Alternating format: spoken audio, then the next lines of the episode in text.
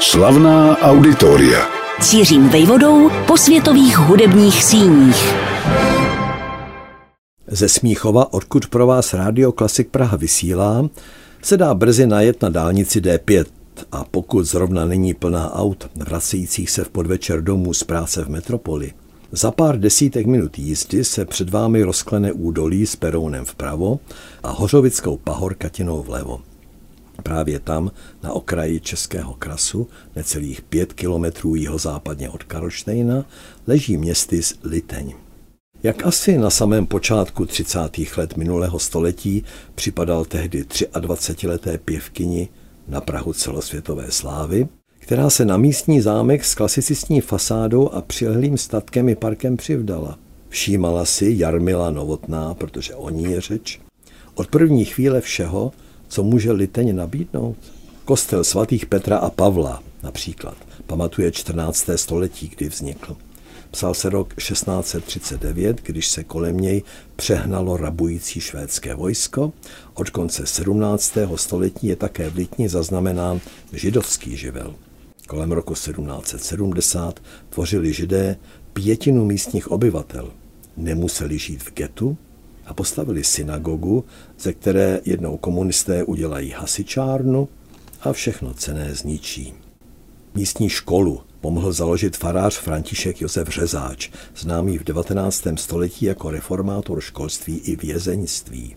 Při vší úctě k rozměrné budově, odrážející důraz českého venkova na vzdělání, se nedá poměřovat s dominantou Litně, původně tvrzí, přebudovanou na zámek. Polovině předminulého století roku 1850 jej zakoupil poličský rodák a litomyšlský gymnazista, tehdy 43-letý podnikatel Josef František Daubek. A jak on, tak poté jeho syn Josef Šebestián zde postupně vybudovali vzorové panství, v jehož rámci vznikly pivovar, sladovna a lihovar. Do přilehlé lihovarnické školy se hlásili žáci z celého Rakouska-Uherska. Okolní pozemek byl tu vysoušen a jinde zavodňován, to proto, aby v zelení nezůstal jen barokně založený zámecký park. Nechyběla v něm totiž sala teréna, umělá jeskyně neboli grota či oranžérie. Kromě hospodářských budov je dodnes nejcennějším objektem liteňského areálu takzvaná Čechovna. Barokní stavba vznikla v 18. století. Právě v ní se manželé rytíř Daubek a jeho choť Jarmila Novotná usadili. A právě z ní museli dvakrát prchat. Napřed před nacisty a poté před rudými znárodňovateli. Jinými slovy, po prvním exilu se ještě stačili vrátit, potom dalším už nikoli. Až přišla doba po listopadu 1989 a nápad nových majitelů, pražských manželů Lajdlových, znějící zprvu šíleně. Založíme zde festival Jarmily Novotné. První ročník Liteňského festivalu Jarmily Novotné se uskutečnil v roce 2012 a začal se jim naplňovat záměr neziskové organizace Zámek Liteň, zájmového združení, jaké v obsáhlé a dokumentačně bohaté publikaci, vydané k desetiletému festivalovému výročí, popsali autorky Barbara Dušková a Ivana Lajdlová, cituji. Cílem je obnovit a pozdvihnout jméno, hudební a morální odkaz světoznámé operní pěvkyně, proslulé osobnosti a velké vlastenky Jarmily Novotné a českého šlechtického rodu Daubků. Jejich jména byla kvůli historickým okolnostem v naší zemi, kterou tak milovali a pro kterou mnohé učinili, téměř zapomenuta. Zámek Liteň, zájmové združení, se snaží o naplnění tohoto cíle například založením a organizováním multižánrového festivalu Jarmily Novotné. Konec citátu. Než se na některé z klíčových událostí tohoto liteňského svátku hudby zaměříme podrobněji, neuškodí snad připomenout alespoň hrstku dat ze života této proslulé sopranistky, ale také filmové herečky. Citujme znovu ze zmíněné publikace. 23.7.1907, narozena v Praze na Vinohradech, v rodině Krejčího. 1923 studuje u operní pěvkyně Emmy Destinové. 1925 v 17 letech debituje v Národním divadle jako Mařenka ve Smetanově prodané nevěstě, seznamuje se s prezidentem T.G. Masarykem, následně studuje zpěv v Miláně. 1928 slaví první mezinárodní triumf jako Gilda v Rigoletovi ve Veronské aréně. 1931 pózuje Maxi Švabinskému pro portrét na československou stokorunu, kde představuje symbol Mladé republiky. Stává se rovněž členkou souboru státní opery v Berlíně a vdává se za Jiřího Daubka, syna majitele panství v Litni. Tolik první část, v podstatě pouhá čtvrtina života Jarmily Novotné. Ty další už byly méně prosluněné a mnohem klikatější. Útěk s rodinou do Ameriky v 39. kam ji už o rok dřív pozval dirigent Arturo Toscanini do metropolitní opery. Nezapomenutelná nahrávka lidických písní s Janem Masarykem, vnímaná ve vlasti jako symbol odboje.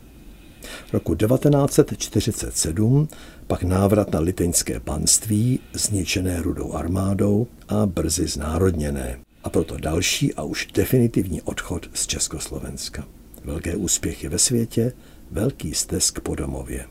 Ještě jednou hrstka údajů z knih autorek Duškové a Lajdlové. 1972. Poprvé od roku 1949 přijíždí Novotná do rodné vlasti, když ji předtím režim nedovolil ani účast na matčině pohřbu. Po roce 1989 získává řád TGM čtvrté třídy, stává se čestnou občankou Prahy a čestnou členkou státní opery. Zakládá cenu Jarmily Novotné na mezinárodní pěvecké soutěži Antonína Dvořáka v Karlových Varech. Po dvou úvodních ročnících festivalu Jarmily Novotné se pak do dějin Litně zapsal roku 2014 unikátní operní gala koncert, na který dodnes vzpomínám s úctou i obdivem, neboť jsem měl tu čest jej uvádět. V předposlední srpnový den, kterému štědře přálo letní počasí, se nezisková organizace Liteň, vedená Ivanou Lajdlovou, nadechla k počinu, na jaký si tak brzy po svém založení netroufnou jiné a větší festivaly. Možná proto, že je vesměs organizují lidé z oboru, kteří si dobře uvědomují, co vše se při akci pod čirým nebem pro dvě tisícovky diváků může přihodit. Odvážným ale štěstí přeje, protože mnohdy netuší, po jak zaminovaném poli kráčí. A tak se gala koncert z přehršlí hvězd na pódiu vydařil. Nádvoří dosud polorozbořeného zámku Liteň patřilo na scéně působivě zaranžované zkušeným scénografem Michalem Cabanem výkvětu českého operního zpěvu. Pocty Jarmily Novotné se zúčastnili Martina Janková, Dagmar Pecková, Adam Plachetka, Štefan Margita a za nimi Pražská komorní filharmonie, Prague Filharmonia a s taktovkou v ruce tehdy onoho léta 2014 ještě zdravým překypující Jiří Bělohlávek. V hledišti usedli kromě mnoha osobností, z nich se mi namátkou vybavuje Olbram Zoubek, majitelé panství a velkorysí mecenáši hudebního umění, manželé Ivana a Petr Lajdlovi, ale také syn Jarmily Novotné, George Daubek, americký občan s krásnou češtinou. Skromný až plachý muž v letech, jehož přítomnost se odvinula od telefonátu z počátku září 2011 po kterém následovala smršť událostí. Slovo má Ivana Lajdlová, cituji. Chtěli jsme se mu já a můj muž představit jako noví majitelé zámeckého areálu v Litni. Překvapivé pozvání na kávu jsme nemohli odmítnout, takže již následující sobotu jsme seděli v letadle do New Yorku. Další den 11. září 2011, přesně deset let po útoku na New Yorkské světové obchodní centrum, nás Dabukovi přivítali na zahradě svého domu v Poundridge. Nikdo z nás tehdy netušil, jak zásadní změnu toto setkání nám všem přinese. Konec citátu. Nejenže se totiž postupně při dalších setkáních za mořem i v Lítni George Daubek odhodlal odkrývat soužití se slavnou maminkou Jarmilou Novotnou. Její význam si uvědomoval už jako chlapec, bohužel však prý často pro její zaneprázdněnost velmi opomíjený. A co nejhůř nesl? Když byl chůvou přiváděný do společnosti, kterou rodiče doma hostili, jen tak na chvíli, jako zpestření. Přesto maminku miloval navždy, ale po jejím skonu v roce 1994 netušil, že jednou otevře 20 velkých krabic s její pozůstalostí a dokonce, že je časem věnuje zpátky do Litně.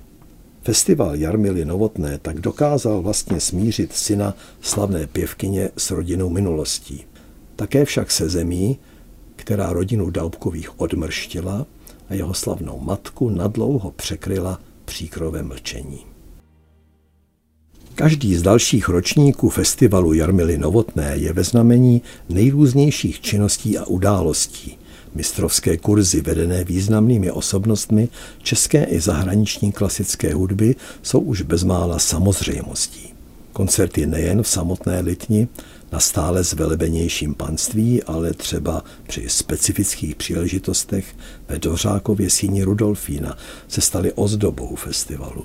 Ten se ale záslužně věnuje i méně efektivním aktivitám, například komunitní spolupráci s místní základní uměleckou školou. Jarmila Novotná, tato globální hvězda, dopisující si s prezidenty i vědci, se dolitně přece jen vrátila. Natrvalo spočinula v rodinné hrobce. A navíc je zpřítomněna díky festivalu, jenž nese její jméno. Slavná auditoria.